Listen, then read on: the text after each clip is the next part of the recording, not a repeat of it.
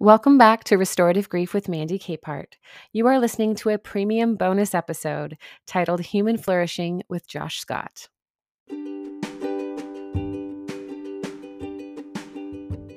Josh is the lead pastor at GracePointe Church, a progressive Christian church in Nashville, Tennessee. Our conversation today is coming out of a sermon he gave a while back about how we can approach prayer differently when we've experienced loss or confusion in our faith. And I loved this conversation because prayer and language itself are such powerful ways to move through confusion and loss. And Josh's insight on how humans can continue to flourish through grief is officially one of my favorites. So let's get to it. Well, hello, Josh. How are you today? Hey, I'm doing okay. It's great to be with you. Thank you so much. I know that restorative grief is a very important project to me. And so I love bringing new voices from all the different angles, not just the world of grief support, um, onto the show. So before we get too into it, why don't you take a minute and just tell our listeners a little bit about who you are? Yeah, well, um, I am, among other things, I am the lead pastor at GracePointe Church in Nashville, which is a progressive Christian community in uh, right there in Tennessee. Um, I'm also a parent. I have five kids um, who keep me quite busy. My wife and I have been together for, I believe, 17 years this year, but with five kids, it's hard to know. And um, yeah, I'm just trying to, in my work, whether it's through writing or speaking or just meeting people for lunch or coffee or whatever, trying to help people reimagine, reframe, and reclaim their uh, faith from a progressive Christian lens, if that's a thing they want to do. Uh, I want to be able to help walk them through that. Yeah. I think that's such a meaningful qualification too, if that's something you want to do, because in this show and these conversations that we host, there are so many people who are any end of the spectrum, whether it's people who don't carry a faith at all, people who are very consider themselves to be quite religious, and all the gambit in between. And then grief gets to intermingle with all of that. And so I am really excited to hear what you have to say today about that for people who are not necessarily certain where they fall or where where to go when grief pops up in its own right and their faith suddenly isn't to them what it was once upon a time creating those you know those torrents of secondary grief. And so um, my first question for you actually is could you just describe what you mean by when you say a progressive church for people who might not be familiar? Yeah so when we talk about being a progressive church um, some of what i mean is that in our approach to faith and we're a christian community so our approach to christian faith we approach it in a sense and in a way that is open to transformation with the understanding that we haven't figured it all out that there's more to learn and that and sometimes also like this whatever the word god means that reality is always pulling us forward and inviting us into unknown territory. Uh, and so we just want to be open to that. We want to we want to be open to learning. We want to be open to changing our mind which is actually what the word repent means. It doesn't mean feel really terrible about yourself. It means to change your mind. We want to be in regular practice of changing our mind when we need to. It doesn't mean we don't have convictions. It doesn't mean we don't have values. It doesn't mean we don't have things that we would even use the word belief for. But it means that primarily um, protecting doctrines and dogmas isn't what we exist to do. And when I try to describe to people sort of the lens that I use, you know, uh, I would say human flourishing is my lens.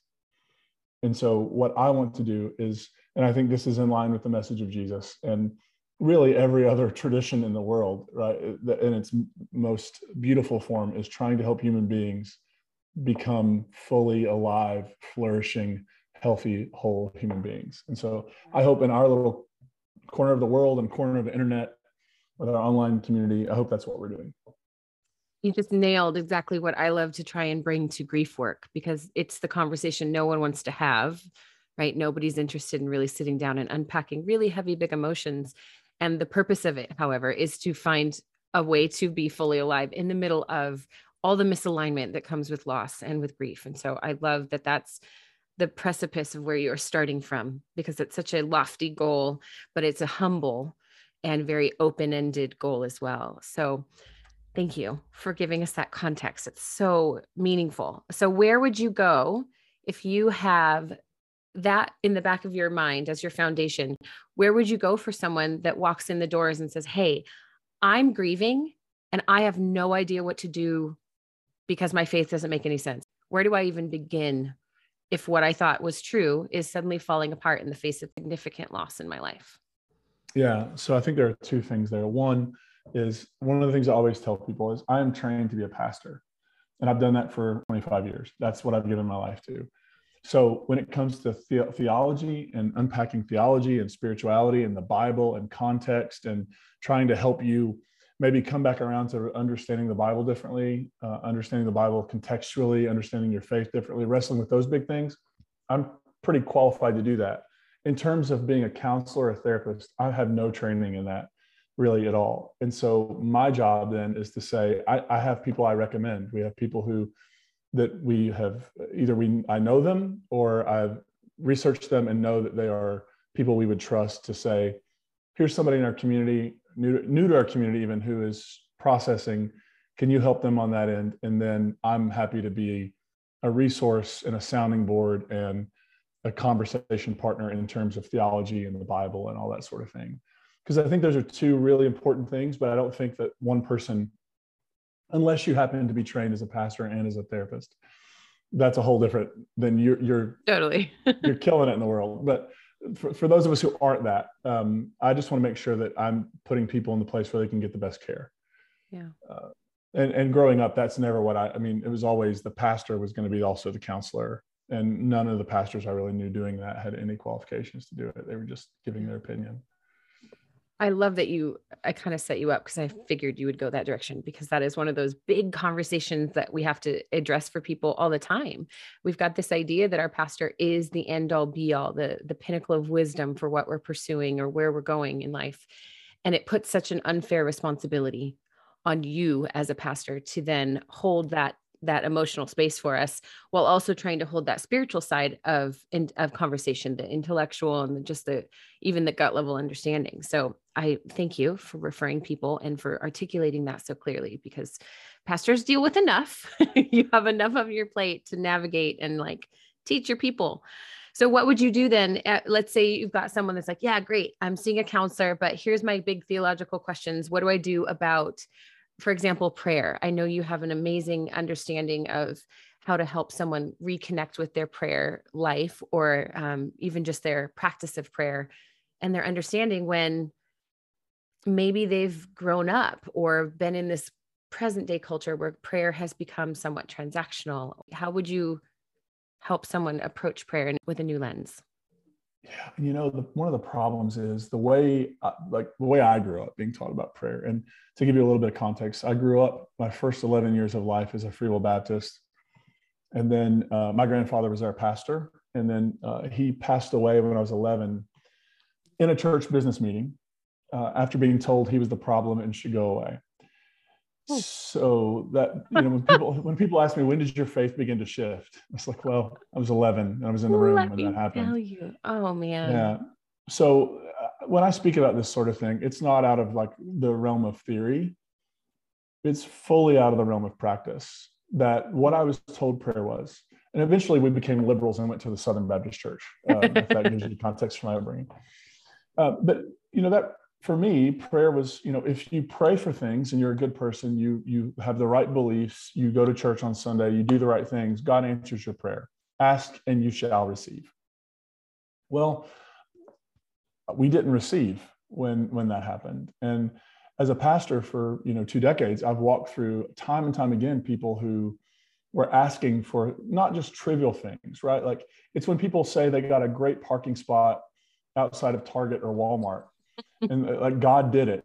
But then we have world hunger and we have climate change and we have a global pandemic and we have the everyday needs of people who aren't getting enough to eat and they aren't you know their loved ones are passing away in unjust ways. And so if, if prayer really is just this i line all the things up and ask god and god gives me. It's like this cosmic slot machine or vending machine where i put in the right amount of change and i get the right thing.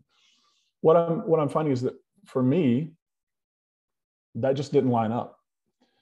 And I started noticing in the people I was meeting with and talking to, like their experiences, that just didn't line up.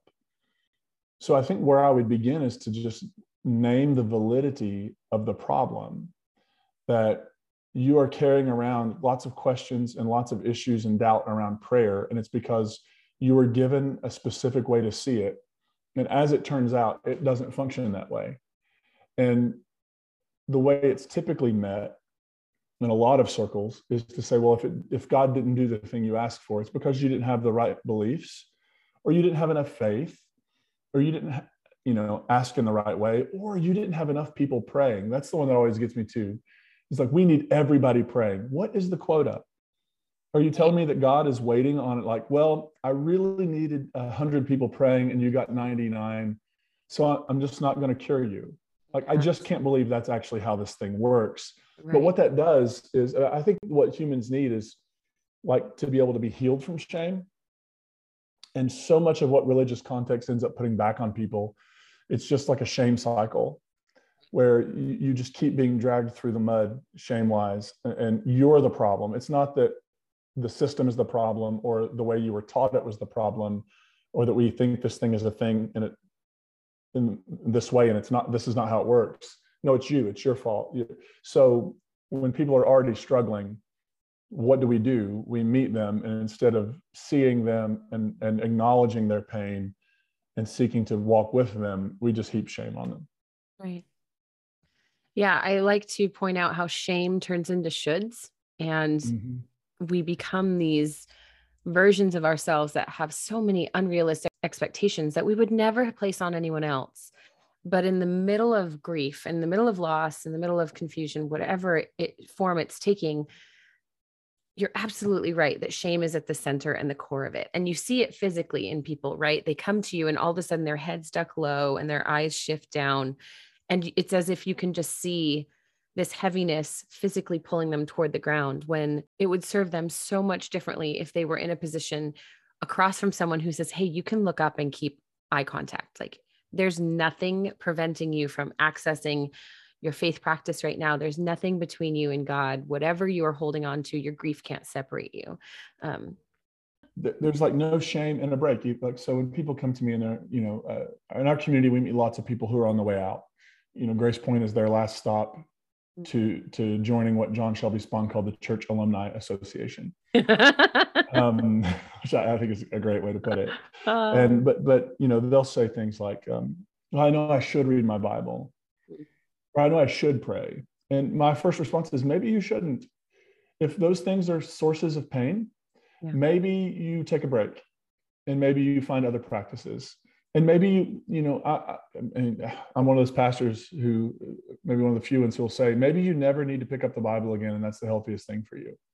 There's no shame in that. Christians existed without the bible for hundreds of years. You can be okay. There are other ways. If if if god is not so big that god can communicate with you outside of words printed on a page then perhaps we're all doing something that isn't worth our time anyway. Right I love that you said that because you're making such big, bold statements, which to me are affirmation. But I know there are so many people who have never heard that level of intentionality directed towards an individual when it comes to faith practices. So the idea of setting prayer aside, setting the Bible aside, resources, even, or gosh, I really love the idea of setting aside like the prayer circle, like your prayer chain. Like, who are you going to for prayer? Now, girl, you're going for gossip. So right. maybe setting it aside is a really good thing to do for you right now. Right. So and what would church you attendance, right? Like I, yeah, I, am one of those. Like I, I think that sometimes the best thing people can do is take a break. Yeah. And I think that there are pastors all over the world who are trying to convince people to stay in their church when the healthy thing would be for them to be able to. And it may be that they pause and realize, I think I want to go. I think I want to go back. I want to be a part of it. Yeah. But I think true pastoral care in this in this moment we're in isn't trying to protect your system. It's actually trying to care for people. And we have a ton of people who are processing spiritual grief and trauma. And they don't need us angling for what's best for us and our institutions. They need us working and advocating on their behalf for them to do the thing that's healthiest for them. Yeah. Well, and I think that goes back to what you said in the beginning. I'm not a counselor. I'm not here to bring you that level of mental health support i'm here to support your spiritual growth and understanding. That that level of ability to c- disconnect the whole self right? The sense of a person being able to get everything from you it's really a model of running church or just doing church. I don't really love that phrase but um, it's a model that recognizes there is an inherent lack within the system that it's not the solution for all the things. And i think that that's true of prayer. I think that that's true of our faith text whatever that looks like. Our gurus whomever we've placed on a pedestal before us is going to eventually fail us and fall apart. So i'm curious what would you what are some of the techniques and things do you recommend for people if they're saying like hey i think prayer i need to take a break from prayer and from the bible but i still want to find a way to experience my faith? What are some things that you've seen others start to do that have been great ideas for them? You know one thing's not new and I, and of course i grew up again in traditions that weren't really liturgical at all and so the idea of reading a prayer written by somebody else in my free will and Southern Baptist upbringing was just tantamount to laziness. Like you couldn't come up with your own thing and you wrote it down mm. beforehand, like the spirit wasn't leading you, as uh-huh. if the spirit can only lead you on the spot. Shame, um, shame, shame. Right. Yeah. And, and but I was in seminary and we in this one class I had, we had this like morning devotion before each class, right? And this one person got up and said, told this really moving story about a time in his life when he went through some really hard things that just made the idea of him forming words feel impossible. And he had this really beautiful line that I'll never, I don't remember anything else he said, but I remember this. He said, When I could no longer pray, I let the church pray for me. And he talked about just finding these prayers that had been written hundreds or thousands of years ago, that in some, whether it was just lines or the whole thing, that put words to what he was feeling. Mm. And I, so I think that's a uh, right. That's a practice. Like we find, and it doesn't have to be the Bible, and it doesn't have to be prayers written by other people. I, every time I read a poem by Mary Oliver, I feel like you, you have know, gone to church. have gone to church. Like she has, yeah. in so many ways, spoken to the very thing that I'm yeah. struggling with at the moment. And so, sometimes it's letting other people put words on things for us it's realizing that when we're struggling, I mean, there's this great line in the book of Romans where the writer Paul talks about how when we don't know what to say, the Spirit of God like uh, uh, uh, like groans for us and prays yes. for us. I think some of the way that happens is in the people around us who we're we're embracing their words and their words are holding us up and giving us you know comfort and, and we're finding compassion and healing in their words and so i think part of it's that it's it's being attuned to all the ways that the words we need, maybe they're not in us. They probably are. We just can't access them because of what we're going through. But I bet they're around us. And, it's being willing to allow other people at times to carry the load of forming the words and you just being able to be nourished and lifted up by them. And I, yep. I just think that's a beautiful experience when somebody else when they say the thing and you're like, yeah, that's exactly what, what I would have said if I could have found the words. Yes, I, borrowing language, whether it's from a new framework of understanding or just a new teaching series or just a new writer or musician that you've never heard before. I mean, music's a perfect example of that, right? Where someone finally puts to words or to paper the the thought or the experience you've been feeling and not known how to express.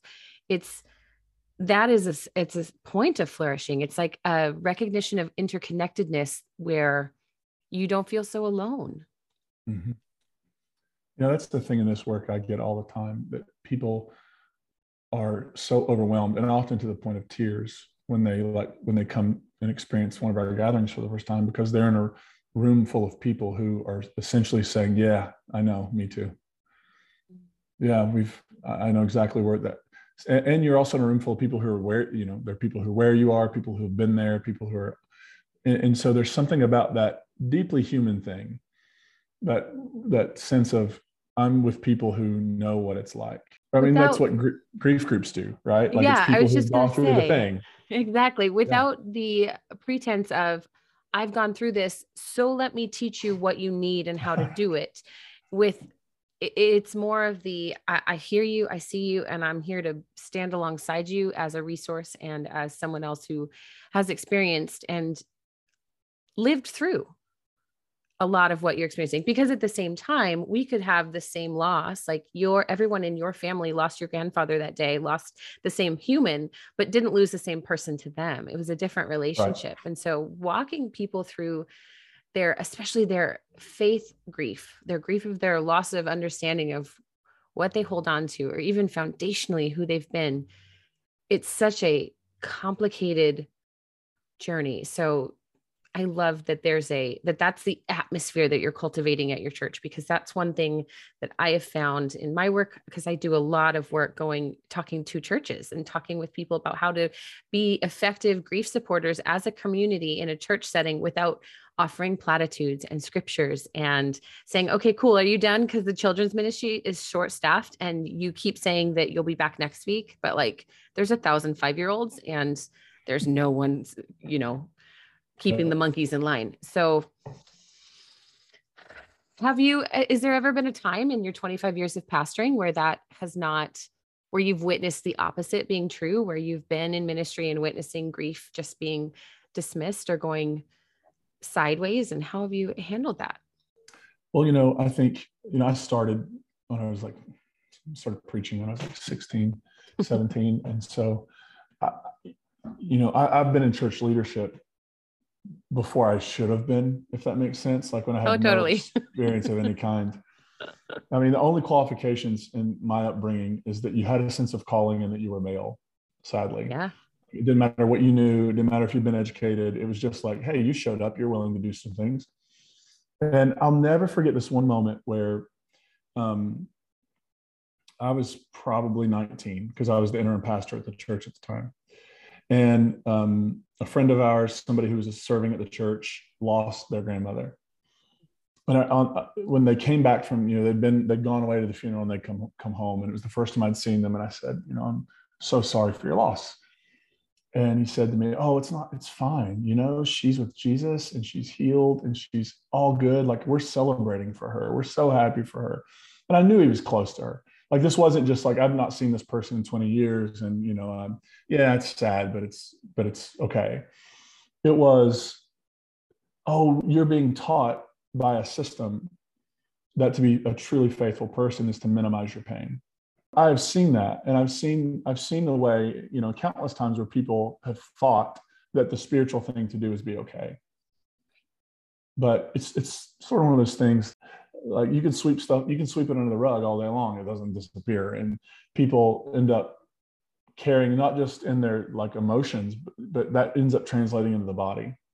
Yes. and it actually affects your physicality. I mean grief is heavy not just metaphorically it's literal. And so you know I've, I've seen that. I've seen the church teach people that true faithfulness is i'm actually in a series of, of sermons right now at our church called unhelpful where I'm trying to just take phrases that people say when bad things happen and just like it's oh. unhelpful. Like like last week, like uh, you know, it was all part of God's plan. Um, well, that's actually not very helpful to people who things didn't work out the way people often say it when things go wrong, but then they work out. But there are people for whom it doesn't work out. Right. Is that God's plan?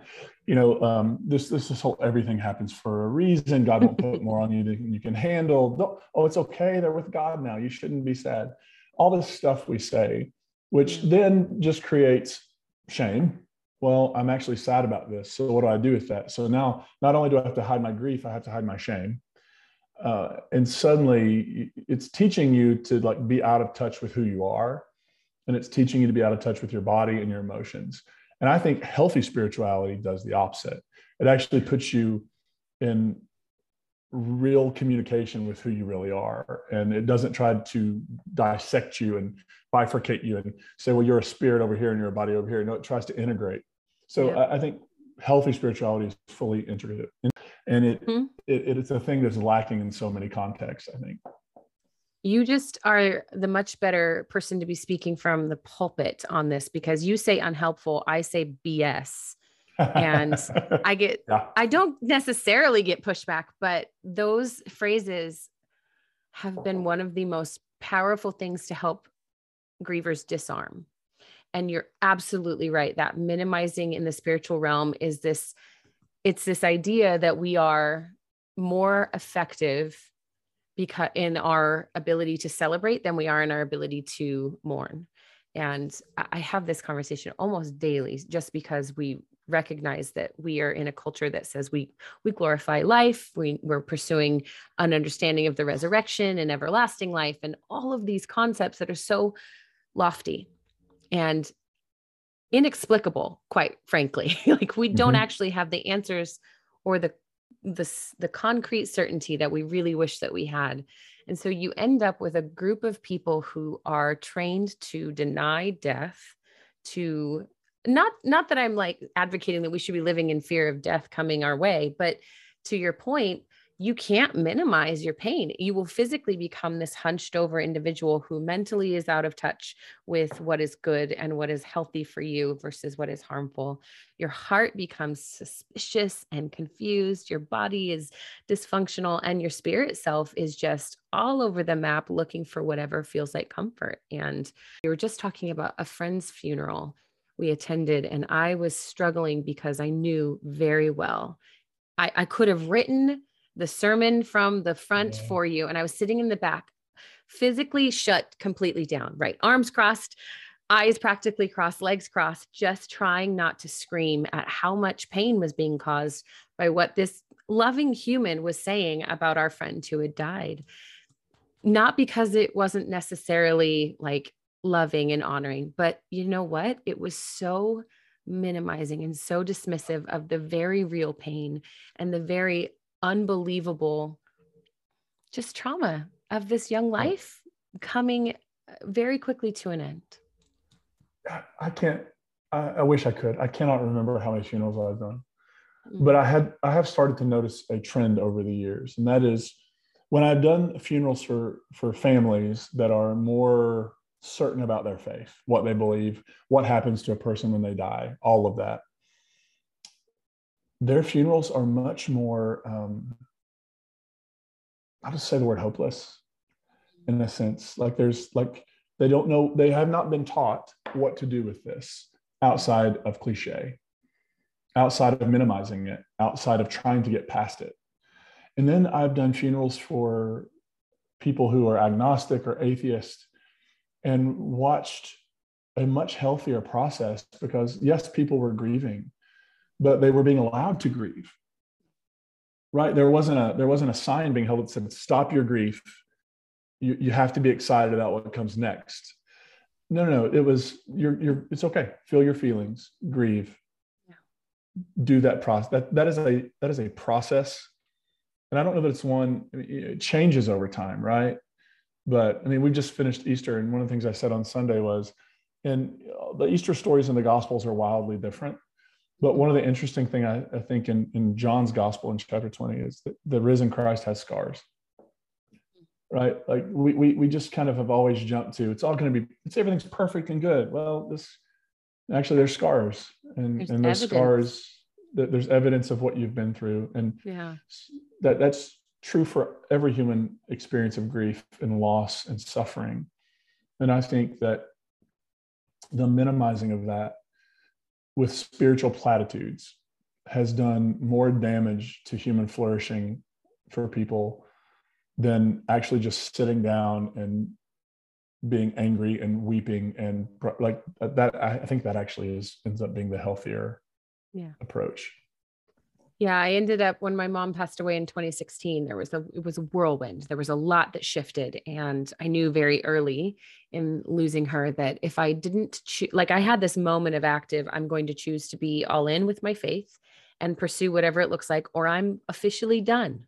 Officially done because I've been connected for so many years to very charismatic Pentecostal churches and I'd been a student at Eh, well now since she passed away, I was a student at Bethel Worship School and so many different interactive moments, right? Where there should be this radical transformation because of prayer and because of laying on of hands. And it wasn't until, oh my gosh, two years ago, maybe, that I realized, whoa, so much of my pain is coming from not laying hands on my mom the last time I saw her.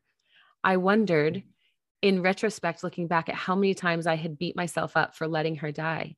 And that responsibility is so real when I spoke that aloud, it was sincerely this weight coming off of Yep. me, recognizing, holy shit, I've believed such a really weird thing about my faith and my ability and my availability to the spirit, right? To be the vessel.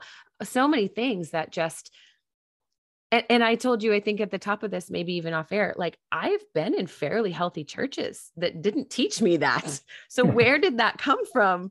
And how, if it's possible that I picked it up, that what kind of things are other grievers carrying when it comes to their faith? Yeah, because the only source of blame when you've been told, ask and you, you know, and and I think Jesus meant something else by that, but ask and you shall receive, or you know, if you if you pray for it, you'll get it, or if you lay hands on them, they'll be healed. Like all of that stuff. If it doesn't happen, you can't blame God. Right? Like in those contexts, like it's not. God's fault. It's because you didn't have enough faith. Right. you didn't do that and and just the amount of of it feels like i'm just beating the drum the amount of shame we end up putting on ourselves and other people instead of just being able to confront the realities of life and all of their pain and agony but and just acknowledge these some this, this stuff just happens sometimes. It's nobody's fault. It, it just is. And and then being able to enter into the process of actually feeling your feelings. Yeah. In your own life, where you have grieved, where you have worked through all of these different things, what is one of those resources that you have come back to or that it, you have found to be so meaningful when you are wrestling over and over again? I'm sure with that reminder that, like, there's not a meaning in my loss. It's not all happening for a purpose.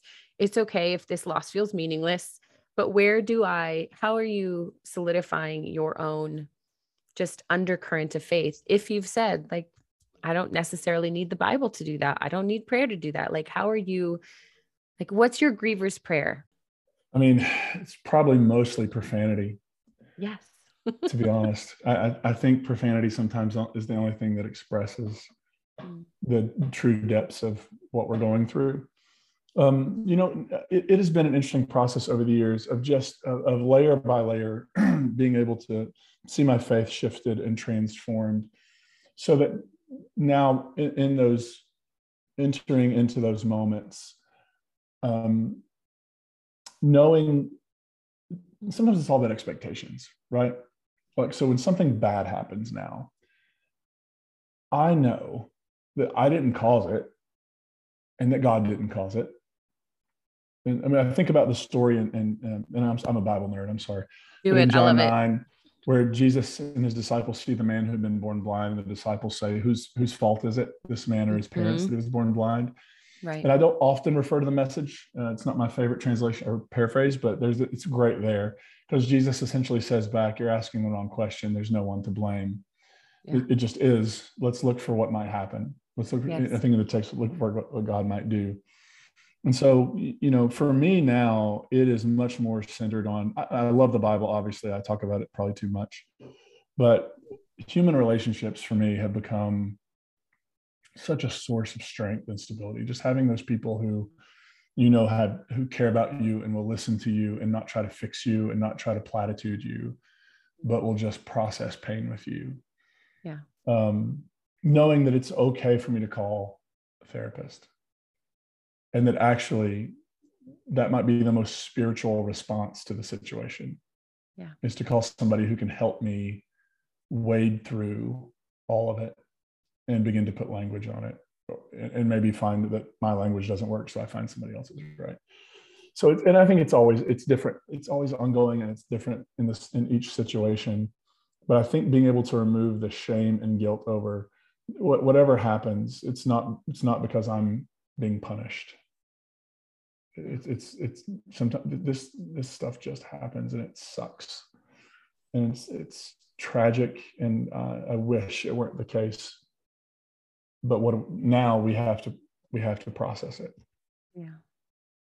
Josh, this has been so incredibly grounding. And I hope that everyone listening really feels that authentic depth that's coming out of you that that is not full of platitudes and that is not just a formulaic easy way to say well this is how this is a better sermon to give about grief in the church because it feels so very um, easy to resonate with. So thank you for taking time. Um, where can people find you if they're interested in connecting? You're uh, pastoring at GracePointe. Yeah, that's GracePointe with an E on the end. Um, okay. So it's kind of like Grace Pointy uh, in Nashville, Tennessee. Um, I'm on Instagram and Twitter at Josh underscore A underscore Scott. Um, I have a site and it's uh, that I, I, I say I write on, but I haven't written since February. Um, but it's joshscott.online. So there's a backlog. But the reason I haven't written is I'm writing my first book right now. Um, Tell me April. about it. Say more about that. Uh, it's called Bible Stories for Grown-ups. and um, I'm essentially going to be looking at six pretty well-known stories from the Bible that aren't stories for kids, even though we've been teaching them to kids. And stories that, you know, as as I, I grew up having those like Noah and the ark and the flood flannel graphed for me. Yes. but as I grew up, the interpretation never grew with me. Mm. It, it, sort of stayed frozen in that childlike, childhood, childish mm. state.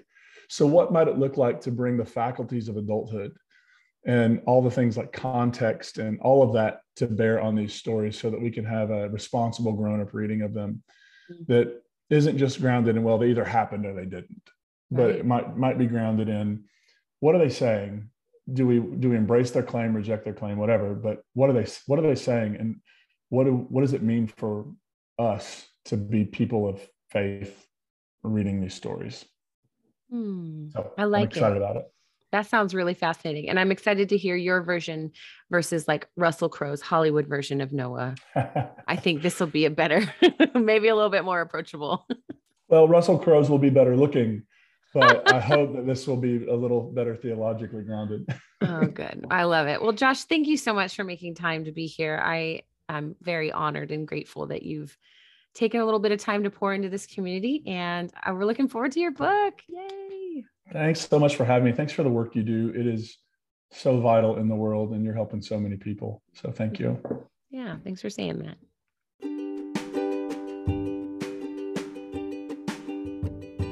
Thank you for listening to this bonus episode of Restorative Grief.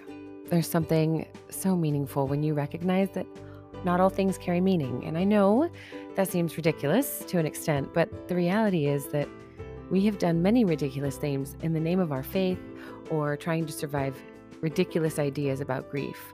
So I hope this conversation helped you release some of the tension you may have experienced as a result of grief or a loss of faith or some mix in between, because it certainly threw open a few new doors for me too. I love Josh's perspective of human flourishing as the primary goal in his work. So I hope you will keep that thought right at the forefront of your own grief work as you move forward. If this is the first time you have listened to Restorative Grief, thank you for subscribing and for being a premium member so you could hear this episode. I want to thank you and just invite you to continue to stick with it. There's a lot of rich resources here in the interviews, in the essays, and in the different uh, conversations we're just having. We're just being human here and we're doing the best that we can. So that's all we can really ask for, right? So please remember, as you have already subscribed, to share this episode or share something about this episode or another one that has moved you, that has brought you closer to yourself and to that integration that we talk about in what we are pursuing for our own healing. Leave a review on Spotify or Apple and do something for yourself today that is just meaningful in a way that you wish you would have thought of years ago right? Do for you what you needed back then. Do something very baseline and invitational and kind for yourself today. One last thing please remember the only solution for grief is to do the work of grieving. Thank you so much for listening. Go check out Josh's work on his website, joshscott.online, Twitter, Instagram. He's active on all of the things, TikTok even. And get ready to pre order his book. It's coming out next April.